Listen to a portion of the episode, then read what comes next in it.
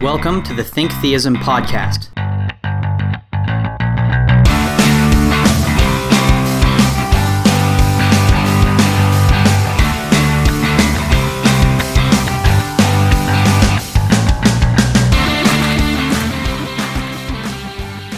To help guide, this is an overview of our past semester. This is everything that we covered. So if there were any like hanging chads or any just leftover discussions that never really got resolved, now would be a great time to bring that up.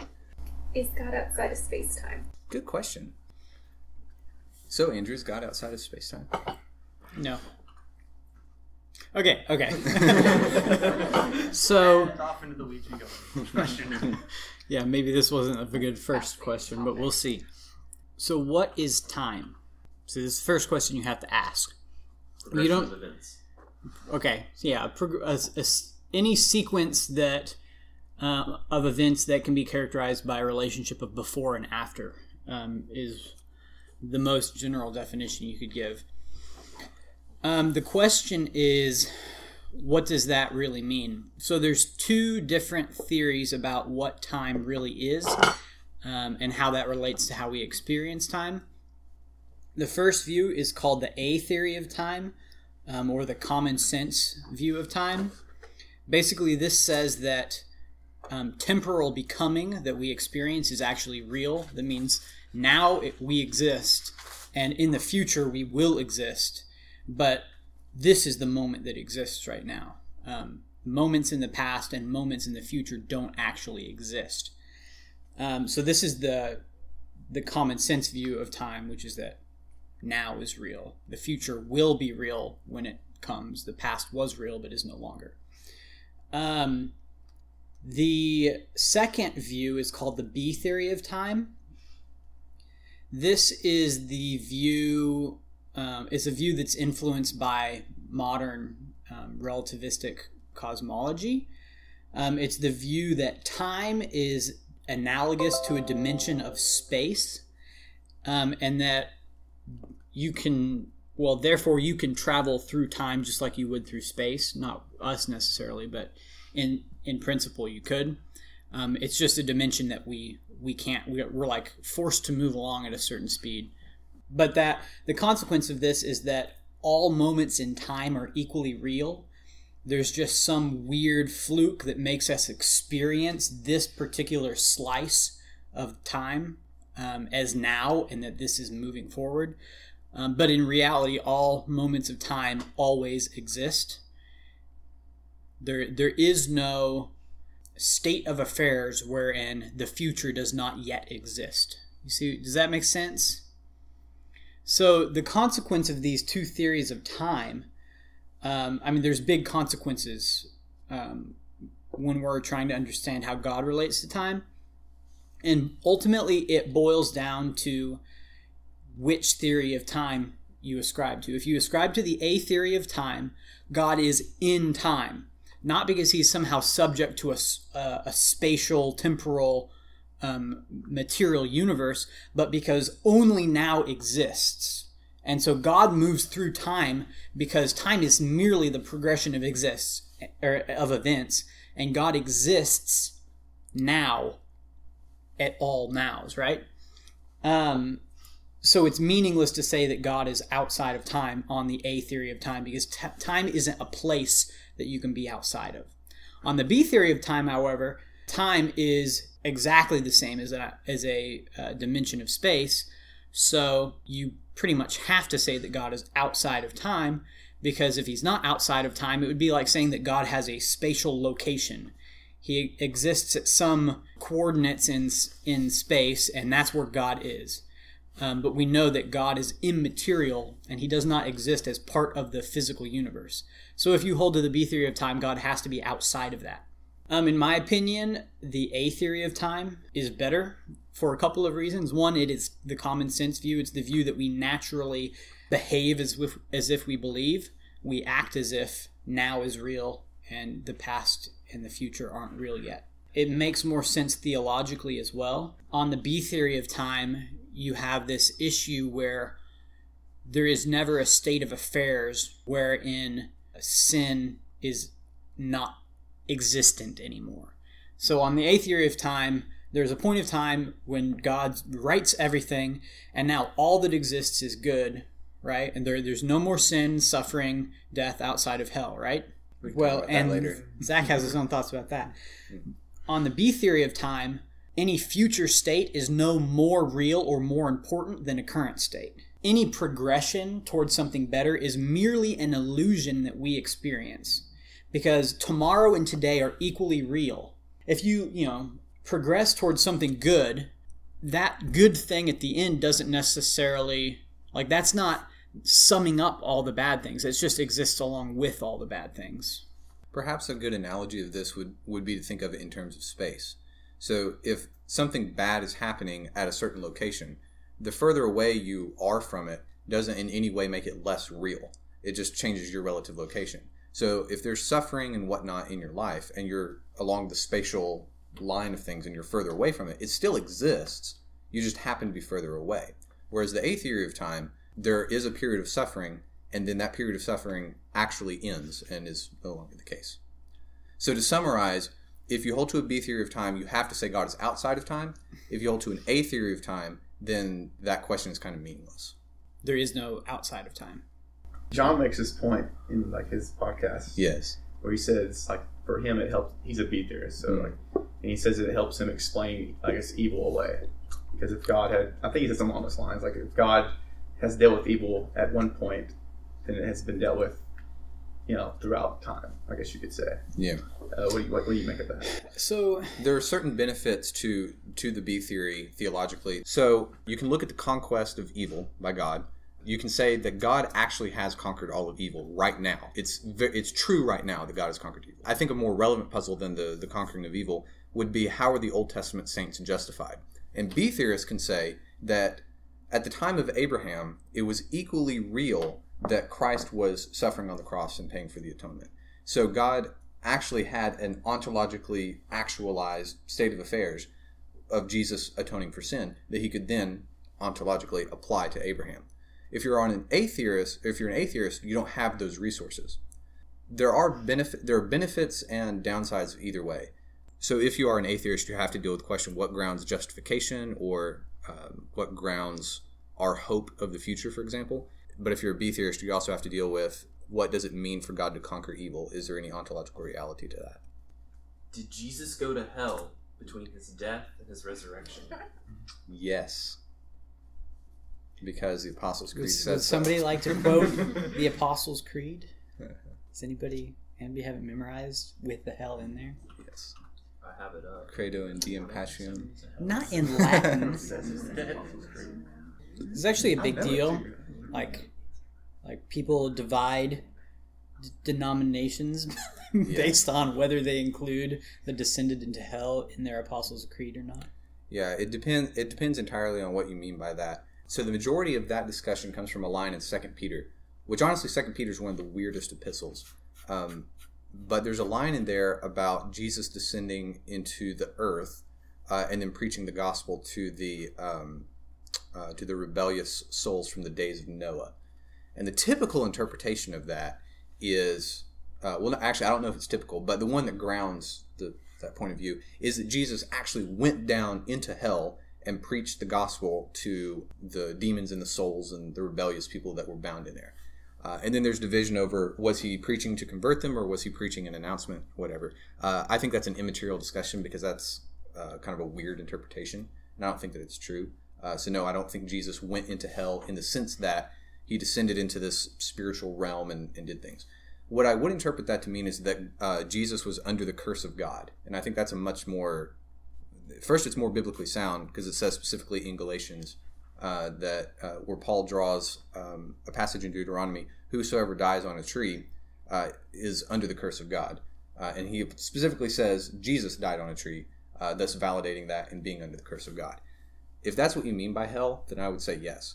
But I don't think that's a good interpretation of Second Peter that he descended into the, the nether realms and, and preached to people.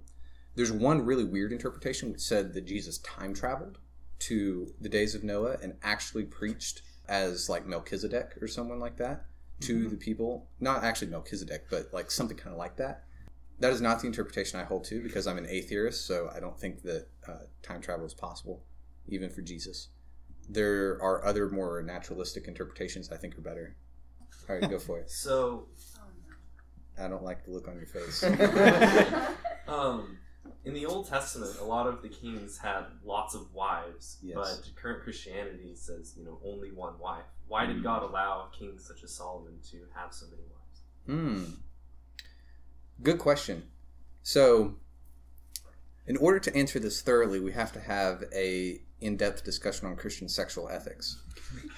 But unfortunately, Andrew won't let that happen. So, so in summary, the um, so there there are a variety of views on on how to interpret specifically Old Testament weirdness.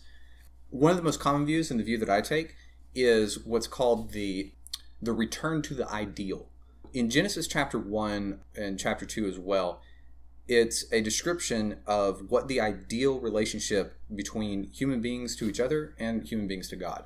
Adam and Eve are shown to be they're workers in the field, but they don't, you know, they take joy in their work, equal to each other, so there's equality between men and women. They are in a monogamous relationship between a man and a woman, and they're also in perfect harmony with their relationship to God. So that's the ideal that's being outlined in uh, Genesis 1 to 2. Whether you take that literally or not, it doesn't actually matter. But clearly, we're not in that ideal situation. So the purpose of the Old Testament law was to be a means to bring humanity back to that ideal. Now, polygamy is one of those things that is, its initial motivations were probably not economic, but by the time of the um, by the time of the Israelites, it it was an economic reality.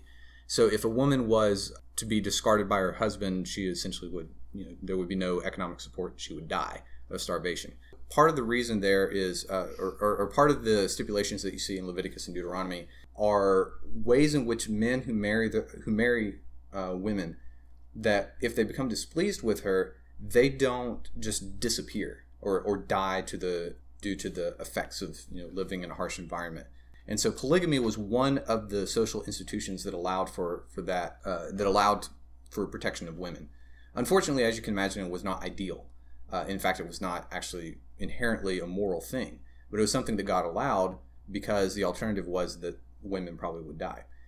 However, there's something that we see um, from the Old Testament into the New Testament is this transition into the expectation is monogamy. So one of the classic examples is Paul in multiple of his epistles outlines uh, the requirements for being a deacon, or the equivalent would be like a pastor.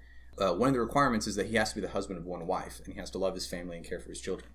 And moreover, you also see other implicit details throughout the New Testament that the expectation in the Christian society was monogamy and not polygamy. Your uh, your question actually presupposes the answer. Why did God allow these things? Because God didn't actually put His stamp of approval on it. He merely said, "This is something that I'm going to allow, but I'm going to put restrictions on it." A parallel case would be Jesus' exegesis of uh, divorce, or his explanation of divorce, whenever he said that Moses allowed divorce in the old times because of the hardness of hearts. The alternative there was also the same. Uh, if you couldn't divorce someone, if you couldn't divorce your wife, you would probably have to kill her to get out of the marriage. Not a good alternative. So divorce was something that, again, was not ideal, but it was something that was bringing the people of Israel back to this, back to the ideal situation where men and women are equal, marriage is monogamous, um, et cetera, et cetera. The other note is empirically, polygamy never turns out good in the Old Testament, ever. There's always something that goes wrong with polygamy. Whether in the case of Abraham, where he accidentally founds Islam due to polygamy, um, Sol- the entire kingdom of Solomon fell apart because of polygamy. Isaac also had major problems with polygamy, although he ended up, you know, founding the nation of Israel. But you know, there were issues associated with that. Every every single time, it was something very terrible. So, what's the takeaway? You know, it's it's definitely not ideal, and it works out. Why was the tree of knowledge of good and evil in the Garden of Eden? So, why was the tree of the knowledge of good and evil in the Garden of Eden? That's the question. What do y'all think? I'm actually not sure what. I'm not sure if you and I have the same answer on this one. It's to provide free will. Without the existence of the tree of the knowledge of good and evil, they had no means of rebelling against God. Couldn't simply just cursing God be a rebellion? Well, it's the tree of the knowledge of good and evil. I mean, would they have even known to curse God? You know, He gave them one thing that they could do that was within their power and knowledge to do that he told them not to do. Yeah, I think you could say that obviously he wanted them to have the ability to do something contrary to his will. And it very well may be that the, the, the actual tree of knowledge of good and evil is is a metaphor for something else potentially, but but it's I mean it still follows. It's something that he, they human beings were told not to do. Yeah. The uh, so the metaphorical interpretation of this is uh, the Adam and Eve taking from the knowledge of, or the tree of the knowledge of good and evil is a representation of um, humankind supplanting God as their source for morality. So the the term there is moral autonomy. Um, so at that point, once they uh, partook of the tree, they essentially said that we're not going to trust God and follow His precepts. We're going to define our own way. Which, irrespective of how you take the um, the narrative of Genesis, literally or non-literally, that actually would be um, an accurate description of uh, the fundamental problem with um, with humanity is leaving God's precepts and making our own rules and then following them in those ways. So I think that would be the the basic gist of it. I think that would make exactly one person happy. So on, on, I've never been happy. on the uh, urethra dilemma. Yeah. Uh, so The- the- you, okay. urethra. The, the urethra dilemma. Urethra. Whatever you want. to say. I can't. I'm just touch up on my. Uh, Greek. Uh, so like the, the typical response is that it's a false economy, and that God is the good.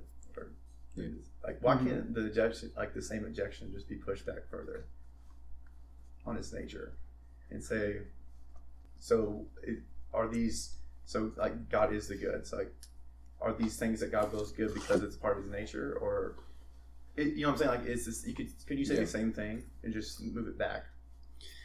Um, so like you know the question is like does God will it because it's good, or is it good because God wills it? Or are these things are these Well, I mean, the whole point is that it's not. If it's part of his nature, it's not part of his. It's not from his will, right? Um, so we're saying that God is good. It's part. It's his nature. It does mean that he couldn't have been otherwise, right? He's a necessary being. Um, but there's not really a dilemma there anymore because if you say that goodness is a property of the nature of God, and God is a necessary being, you're just basically saying God is necessarily good and everything else just falls out of that. But there's no there's no dilemma like there's no other horn of the dilemma, right? In the Euthyphro, you're saying either there's some external thing to God that sits above him called goodness, or goodness is merely arbitrary in that it's just merely whatever God happens to say. Um, in this case, we're saying no, there is this almost platonic set of things that define what goodness is but those things are all located located within the being of God such that they do exist and they're but they're grounded in the existence of God so that you kind of take those dilemmas you take the dilemma and you compress it down because now it's no longer the question of something that's arbitrary or that is um, separate from God, but it's directly from God. So it is both what He says and who He is in a way that you can't really you can't really form that dilemma anymore. What did you say earlier? Something about um, death and suffering not going away, or is going away? Or... So you want to know about Zachary's view on hell? Yes. What? Eternal Okay. torment. Oh, what? So outline for us the possible views on hell Hmm. and why you hold your particular view, Zachary. That's a good one. and are you a heretic? Well, I am technically a heretic because I because there have been so many church councils and declarations that I disagree with. Uh, in the technical sense, yes, because I disagree with everything from the Catholic Church. So, by definition, I'm a heretic. Um, everything. They have not a single thing is right.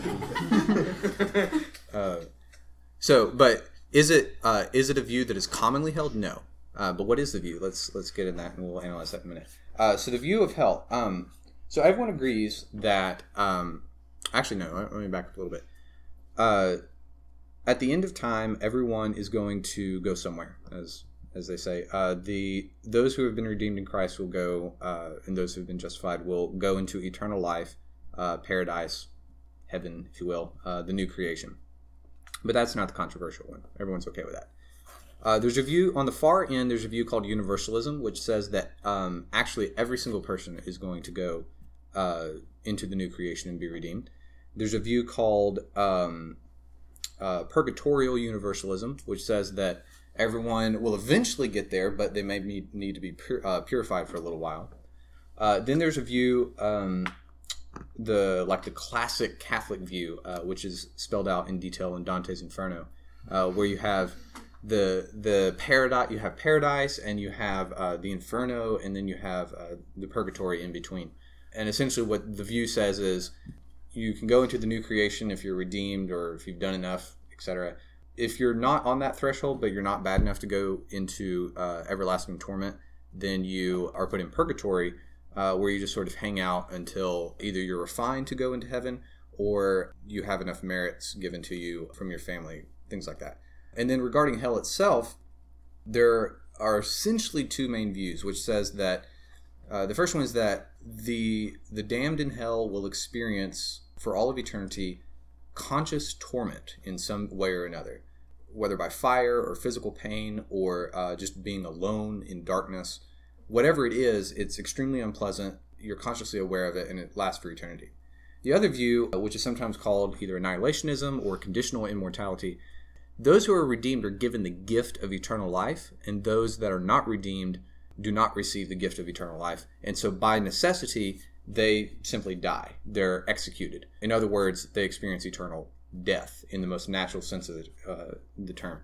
And that's really, in, in, Protestant circles, that's where the big debate is. Uh, very few people really endorse universalism seriously within conservative Protestant circles. Uh, so naturally, I hold the more bizarre view. I, I would hold to the annihilationist point of view because the text of Scripture is predominantly or it's predominantly populated by descriptions of death or imagery of death in the terms of execution. So one of the most common ones is Isaiah 66, where it says that the the enemies of the Lord they rebel against Yahweh, and then He slays them all. And the description is I'm trying to remember it exactly, but essentially there's a field of corpses, and they're burning, and the, and the, there are all these dead bodies, and the fire is not quenched, and the worm doesn't die. They were they're being constantly consumed. Uh, and then another example from Jesus is he describes the wheat and the tares at the end of time. And the wheat is harvested and uh, taken on into the next season, and then the tares are sent into the fire and they're consumed and burned up. I would take the view, I would actually contend that all descriptions from Genesis all the way up through uh, Jude are, well, maybe not Jude, are overwhelmingly descriptions of death, execution, destruction, and ruin. Only in maybe one line in Jude and two lines in Revelation does the view, the idea of eternal torment come into view. And in those cases, I actually don't find it very convincing because the most predominant line in Revelation says that the the beast and the false prophet and the devil are sent into the lake of fire where they're tormented forever and ever. But at the end of that passage, uh, death itself is also thrown in to the lake of fire and is tormented. And so for me, it seems very it, it doesn't seem to be very reasonable to base it to read it that backwards to take this really ambiguous passage which is clearly metaphorical if death itself is being thrown into the fire i don't know how you take that literally but it seems hermeneutically irresponsible to take that very ambiguous extremely apocalyptic imagery at the end of revelation and then project it back on all of these other instances whenever everything leading up to that is descriptions of destruction death corpses and execution and that's the only reason I hold to that. And now, to be clear, you would probably anger all of the liberals who hold to this view, and obviously all the conservatives who don't hold to this view, because not only do you hold that probably people are annihilated, but they're, they're probably also tormented before they're annihilated. So you True. get a, you get you know the worst of both. Yes, of both exactly. View. Yeah, tormented proportionally to how much of a bad person. yeah, were. but you do avoid the argument that you have sometimes with people that says, um, you know, why? How is it that God torments people eternally for finite a finite number of sins, or you know, finite sins? You get eternal punishment, but for a finite crime. Seems unbalanced, right? Yeah. So this sidesteps that issue. It sidesteps it, but intrinsically, that's a bad argument anyway. Well, yes. I mean, a lot of conservatives still say that that's a bad argument, but but you have to give an argument against it, unless you're you, and then you can just say, nah. That's a fun topic. And what about the rich guy who dies and asks for a drink of water while he's in hell? Because he's Unless- Is he in hell? Eternal flames. Is he in hell? First of all, this is a parable, right? Yeah. It's Well, terrible. before we do that, that come on, that's the weak argument. the the absolute maximum that you can conclude from that parable, which is a parable, yes. Yeah. Yeah, but but the most you can conclude from that is what's called the intermediate state. That particular uh, story is not meant to describe the final state. It is only meant to describe a man who died and went to Abraham's bosom, and another man who went to Hades. So even if you took it exactly literally and to its maximum extent, it's consistent with either view. Annihilationism doesn't necessarily mean that people are annihilated immediately. One thing. Well, actually, that is heretical because the uh, the official teaching of Scripture is there is a general resurrection. The People uh, are judged, right? So yeah, there's a general can't judge if resurrection. you don't exist. yeah, everyone is resurrected. The righteous into everlasting life, and then the uh, the condemned go into um, everlasting death. That's that's really about it. There's a huge debate over the intermediate state, like whether because some people would say that if you're redeemed, you die and you're immediately in the presence of Jesus, but not like in the new creation or in heaven or what have you. Uh, and if you're not redeemed, then you are placed in this other place where you're away from God. I think that's kind of a pointless debate because the text is underdeterminative either way. That's speculation. I don't think is really worth anyone's time.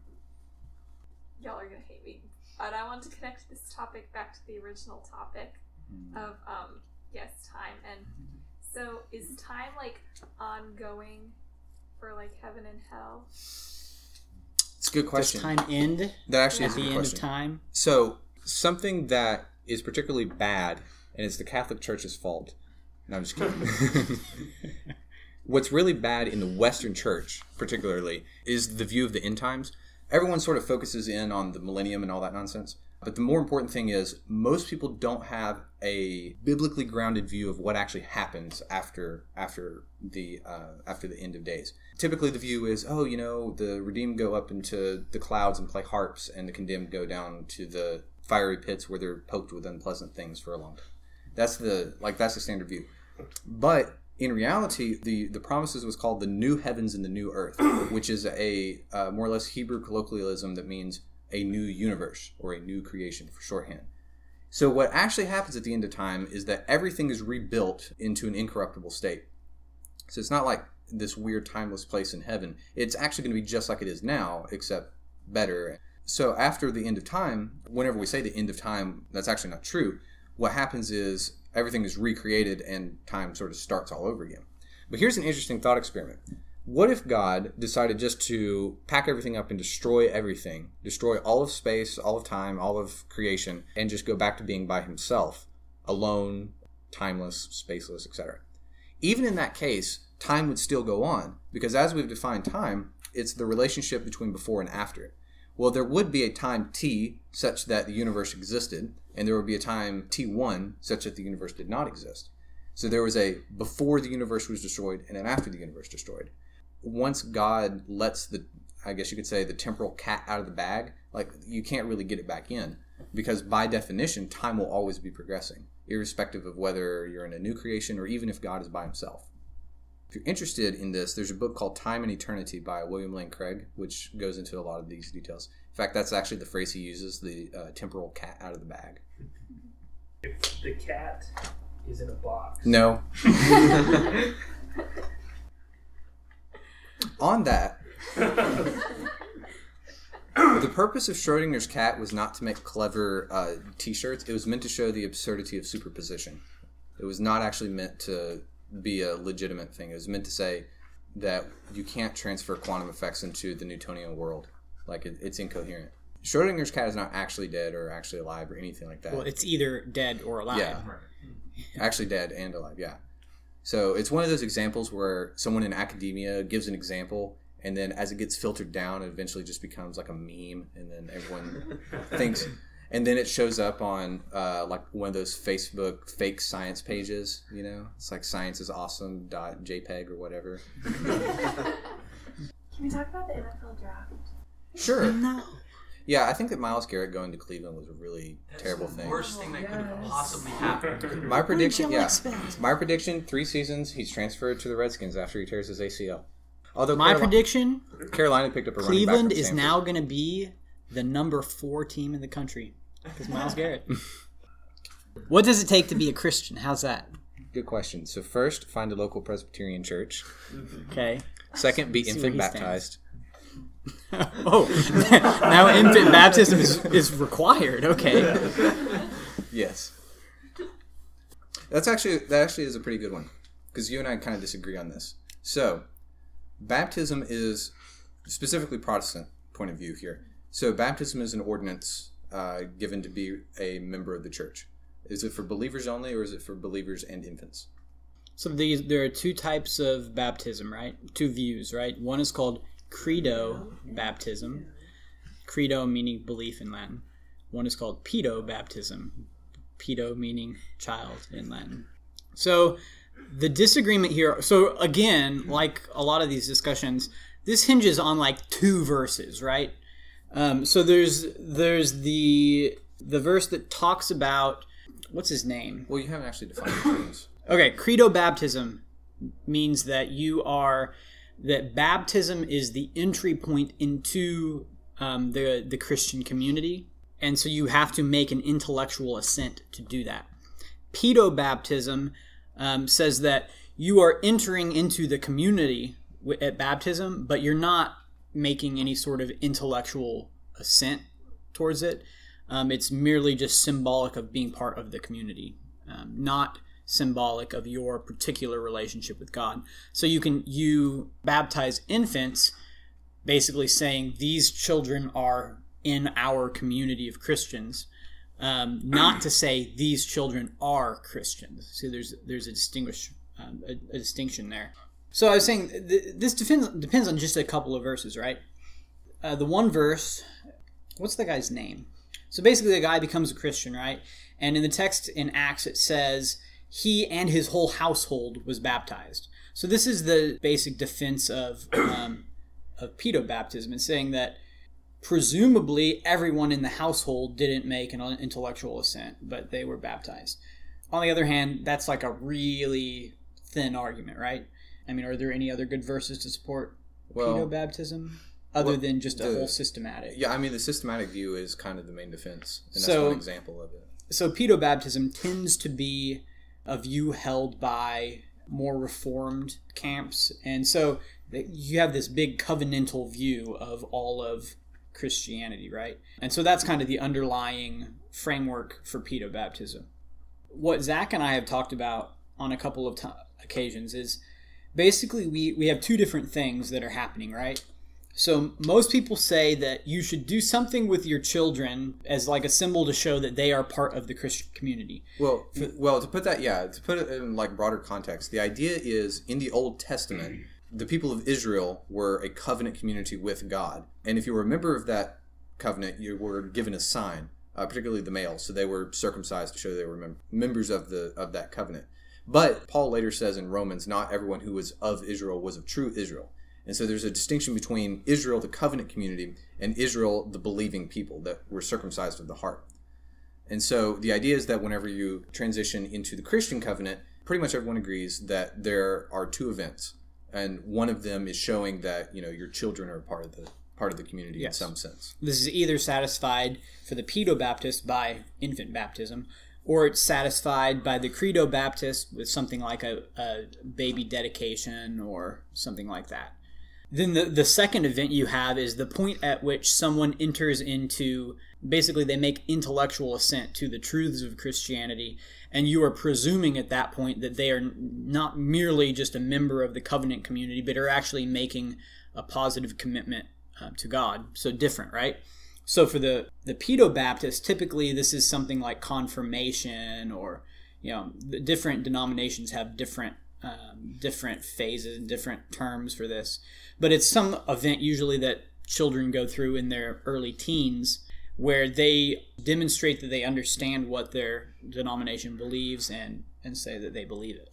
Whereas for most credo Baptists, this is the point at which you are baptized, right? You make this intellectual assent. Typically, you have a pastor who talks to the child and says, Do you believe these things? You understand them? They go through them with it. And if they determine that they um, understand the gospel and believe it, then they are baptized. And the baptism is the symbol of not merely joining the community, but, but making an intellectual assent to the, the the precepts, right?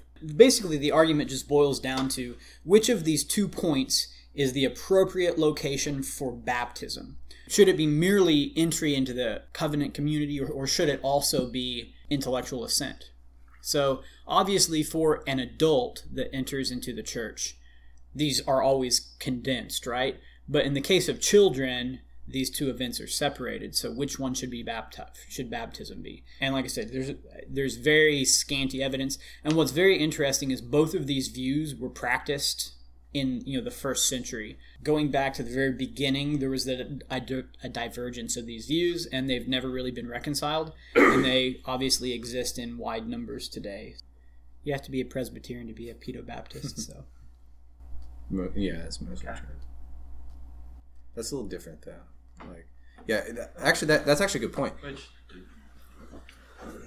not which, I'm not going a little bit off but I'm not sure how much people know, but we actually do both of them. Um, so we'll Yeah. go through with credo baptism, uh, both and pedo baptism, but we also have, um, since we use the sacraments of initiation, we call them, which is a series of three different um, sacraments. Uh, is the first one, followed by communion, and then finally confirmation into the faith as a full member of the Christian community. Um, and with credo baptism, that all occurs at Easter Vigil. So we go through with all three at the same time, but there's a um, requires a conscious, like the intellectual uh, acceptance of it. With um, baptism, it's more of a gradual, and it's left up to the parents and the godparents to educate and catech and catech catechize. Would be the correct word, I suppose. But the Catholic Church never rebaptizes people, right? This is actually correct because we accept, we acknowledge the baptism of. This actually goes back to the four marks of the church we profess, which is one holy Catholic and apostolic. Catholic actually translates to universal, so we actually accept the baptism of all uh, denominations of the Christian church as one baptism in Christ, and then we'll follow through with the other sacraments of, of initiation, com, uh, communion, and confirmation to become a full member of the Catholic community. So historically, this is a very important thing. Um, rebaptism is a big deal. Most people don't think about that, but um, in the third century, there was a controversy called the Donatist controversy. It was basically an internal um, debate within um, the Western Christian Church about how you should handle bishops and deacons and people that had given up copies of the scripture during persecution uh, and you know and denied Christianity and then came back um, because one group said you know in some instances we let them back into the church another group said no you should never. Those were the donatists. And the donatists actually split with the rest of the church and then started rebaptizing people. And so this is a big deal because not only did they say, we don't feel like we can be part of the main body of the church, we have to separate ourselves to purify our body of believers, but they said, we are going to rebaptize people who've been baptized by um, the, the broader church, which is saying that, that we believe that basically those people, even though doctrinally they're identical, we believe that the main body of the church is illegitimate and that they are not that basically baptism doesn't count right? So this is a big deal. And there were wars about this and people died and Yeah. and like i said no doctrinal differences. This is a church split that happened 1700 years ago and there was not even any doctrinal cha- differences. They just didn't like rebaptizing people and they didn't like the idea of having people um, in the church that had denied the church during the persecutions. Yep. One of the And- hold, yeah, and one of the holdovers from that is um, uh, there the big phrase or the big catchphrase was called ex opera um, opera yeah, ex opera operandi and ex opera operando. or I can't remember. But anyway, the idea was is baptism effective intrinsically? So like is it the the baptism itself that is acceptable or is it the person performing the baptism, priest or, or what have you? And that's where the debate com- came in. And that's still a holdover because there are some people who say that even if the person performing it is perfectly orthodox and acceptable, but they say it wrong, it's not it's not actually a good baptism. That's the case with me. So I was actually baptized in a oneness Pentecostal church. So instead of the standard formula, which says we baptize you in the name of the Father, the Son, and the Spirit, I was baptized wholly under the name of Jesus, which is a big deal because they're an anti-Trinitarian sect. There are some people that would say that because of the fact that it was not actually in a Trinitarian formula, that my baptism was illegitimate. The Presbyterian Church in America says that my baptism is illegitimate. So they hold to what the the one that says that the baptism itself is what intrinsically uh, has to be effective. So in theory, you could have like an atheist baptize you as long as they do it correctly. On the other the other end of the view is that it doesn't really matter. As long as the person doing it, as long as they're orthodox and they know what they're trying to say. Yeah. Has anybody ever heard of the Anabaptists? So that's another group that rebaptized. That's pretty much what the word Anabaptist means, right? Is rebaptism. Um, so the Anabaptists are the umbrella, like the the parent of um, like Mennonites and Amish. It's a big. There's a big collection of still extant today um, Anabaptists, but this traces back to the time just after the Reformation in Germany and Switzerland and, and France. The Protestants separated from the Catholic Church, and then the Anabaptists separated from like the Zwinglians and the Calvinists and started rebaptizing people. And so then the Calvinists started killing the Anabaptists, and the Anabaptists are generally pacifists. But then there was one random group of Anabaptists that decided they wanted to conquer Europe, and so they took over a city, and then the Calvinists killed all of them, and then assumed that all Anabaptists were these maniacal people that wanted to take over Europe, and so then most of the Anabaptists were killed in Europe. So, so yeah, baptism is a big deal, and Which also, uh, yeah, also that whole episode just goes to show that you know the Protestant Church is just you know everyone gives the Catholic Church a lot of trouble for the Crusades, but the Protestants had more than enough killing on their own. Uh, And well, and the irony here is that you can say a lot of things about the the what was going on with the Crusades, and you know it's basically political, and the Catholic Church had become such a huge organization that a lot of people in it were merely you know it was just political stuff, right? But the Calvinists had only been around for like 50 years, and they were already going around and you know killing off other people groups and stuff. And these are Calvinists, right? You know, one more one more question, if it can take up three minutes. I mean, like, I already have my own views on this, but what are y'all's views on if, like, babies that die can go to heaven or hell? I'm pretty sure Zachary wrote an entire article for the website on this, which I have never read. So this is actually a really really interesting question. Uh, the the eternal destiny of infants. Uh, so there are obviously like most things, it's there's a spectrum. On the far far end, uh, you have what's called infant universalism, which says that all infants are intrinsically they're either intrinsically good or they are you know they're not stained by sin whatever the, the answer is but essentially if they die before like the age of accountability then they'll be redeemed because you know they didn't do anything wrong on the far far end on the complete other side the infants were born into sin original sin if you will uh, and because they didn't do anything to be redeemed they are intrinsically damned and so they are all sent to hell so there's a view in catholicism that, that says that unbaptized babies specifically that if the stains of original sin are not washed off in uh, their initial baptism then they are condemned and they will they will be sent to hell And Uh, remind us how you know this. and my source for this, I was getting to there. My source for this is uh, the video game adaptation of Dante's Inferno, where you fight through all the levels of hell, and in the level of limbo, there are unbaptized babies that are like flying around. But I checked, but I did, I did read into it. I did read into it, and that's actually a legitimate view. Not necessarily a universal view of the Catholic Church, but it is. It's definitely more common there than it is in Protestant churches. Then in between, you have a wide view of all kinds of crazy things, which is simply, which essentially boil down to some go to heaven and some don't. One of one of the views, particularly strong among Calvinists, is to say that. Uh, oh well, let, let me say this. So what what objection would there be to infant universalism in particular? One of the biggest ones is it says if every baby that dies in their infancy goes to heaven, then that means that every abortion ends with another soul in heaven or another angel or however you want to say it, which essentially says that makes abortion into something that's good. That's the best thing you can do for your kid is ensure that they're redeemed, right? By killing them. I that's what that's the argument. And that's kind of like the extreme version, but there is a little bit of weight to it because you have to be a lot more reflective on why killing people is wrong or why murdering people is wrong. And some people say that infant universalism gives a justification for abortion. Um, I don't think that's a particularly good argument, but it is one of the more common ones. Then along the along the spectrum, you have some people that say the, uh, the Calvinists in particular will say that just like God has elect people that are predestined to heaven on earth as adults, there are also predestined angels and there are also predestined infants. So there are some that whenever they die in their infancy, some are elected and some aren't. Uh, you have some people that say that infants just disappear; they don't ever go to heaven or hell because it's not a meaningful question. And then you have some that say this is something that's really weird that God knows what choice they would have made had they been born, and then God judges them based on that based on that decision. Uh, so if God knows that if they had been born that they would have been a Christian, then God takes them into the new creation. Uh, and if God knows that they would have rebelled, then He. This, so this is to say, in the nearest possible world Yes. to the actual world, in, in the nearest, if they yes. are redeemed, then they will be redeemed. Yeah.